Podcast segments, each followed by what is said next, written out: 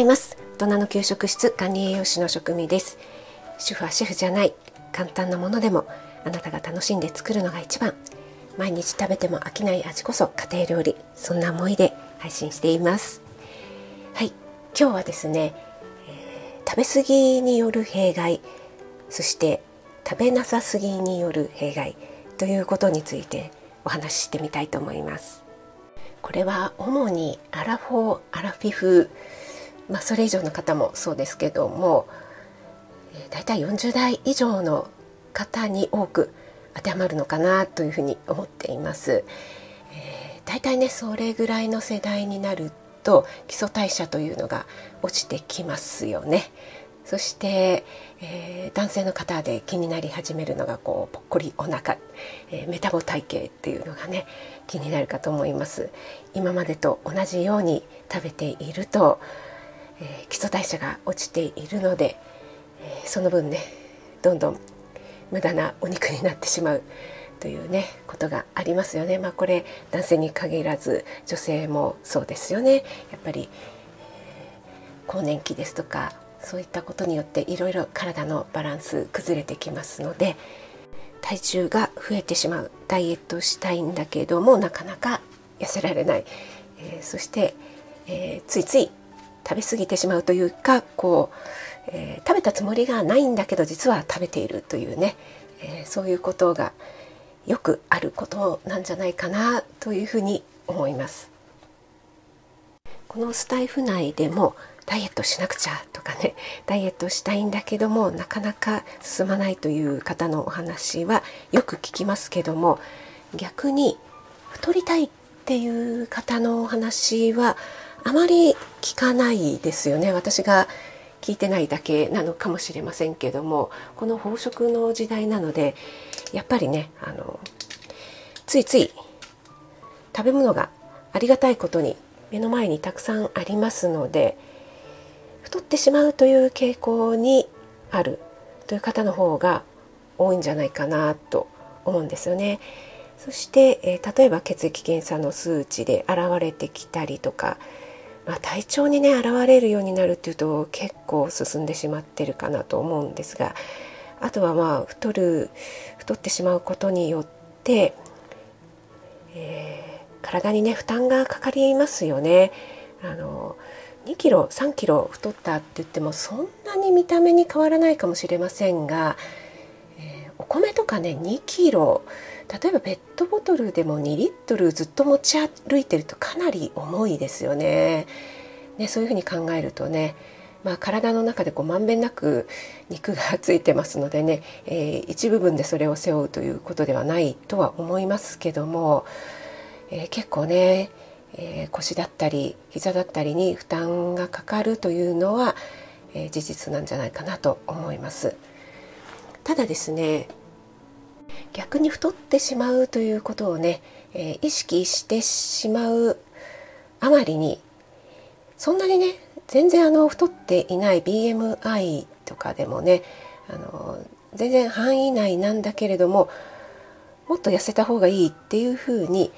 思っている方というのも一定数いらっしゃるんじゃないかなと思うんですよね。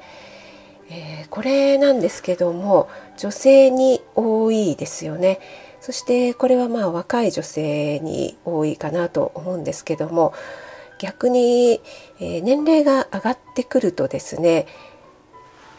ちょっとこれ危険になってくるんですよね。これが食べなさすぎによる弊害ということなんですけども今年の夏はね本当に猛暑で暑かったたじゃないですか。なのでねもう料理作るのも大変。汗かいちゃうしあとね暑いと食欲も落ちますよね。そうするとどうしても水物とかあっさりしたものばかり好むようになってきたりしますしもうねあの1食ぐらい抜いちゃっていいかななんて思ったりしますよね。そういうのがねあの続いてくるとですねだんだんその3食今までね3食食べていた方が3食で賄うべき、えー、自分に対してのね必要量必要な栄養素というのがありますよね。それがもう2食とかね2.5食、えあるいはね1食とかになってくるとそこでじゃあドカッとね食べられるかというと食べられないと思うんですよねその3食分っていうのを一度にっていうのはですね。またですね、まあ、これも個人差本当にありますけども年齢とともに消化能力って徐々に衰えていきますのでね私もそうですけども若い頃はねもうカツ丼とかね揚げ物油物とかねもう大好きで全然平気で胃もたれなんてしたことないみたいな感じで 食べてましたけども今はですね油物あんまり食べたいと思わないですもんね。そしてねやっぱりねあの調子に乗って食べるとこう胃もたれするなーなんていう風になってきてますのでねやはりその辺もね年齢とともに、えー、ちょっとね落ちてきてるという部分もあると思うんですよね。そうなってくるとなおさらですねあの食事の量食事の回数を、えー、抑えてしまってそれで、えー、必要な栄養素が足りているのかなということにねちょっとねえー、注力していただきたいなと思います。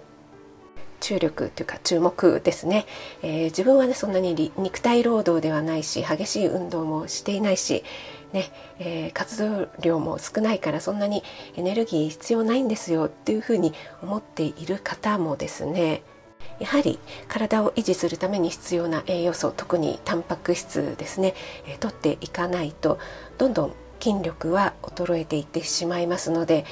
今は大丈夫でも、えー、だんだんね年齢とともに心配になってくる私が今までも何度かお話ししているフレイルとかロコモーティブっていうようなね、えー、症状が現れやすくなってきます。以前の配信で最近疲れやすいはまる不足かもしれないでしたっけ？そんなような配信をしたかと思いますけどもそちらの方もですねあのやっぱり筋力なんですね。筋力筋量が衰えてくるとやっぱり疲れやすくなってきます。疲れやすいので、えー、動きたくなくなってくる。そうするとまた筋力が低下するっていうねその負のサイクルに入りやすくなってしまうんですよね。これからまだまだ人生ね先が長いですのでいかにね筋力の貯金金貯金ですね。をつけておくかによってこの余力っていうんですかね。そういうのにねすごく関わってきます。あの高齢になってくるとですね。私も父なんか見ててすごく思いますのでね。はい。今日は食べ過ぎによる弊害食べなさすぎによる弊害というお話をいたしました、えー、次回はですね私のちょっと失敗談というのをお話ししたいと思います。よろしければお聞きください、えー、最後まで聞いてくださってありがとうございます。素敵な一日をお過ごしください。お仕事の方は気をつけていってらっしゃい。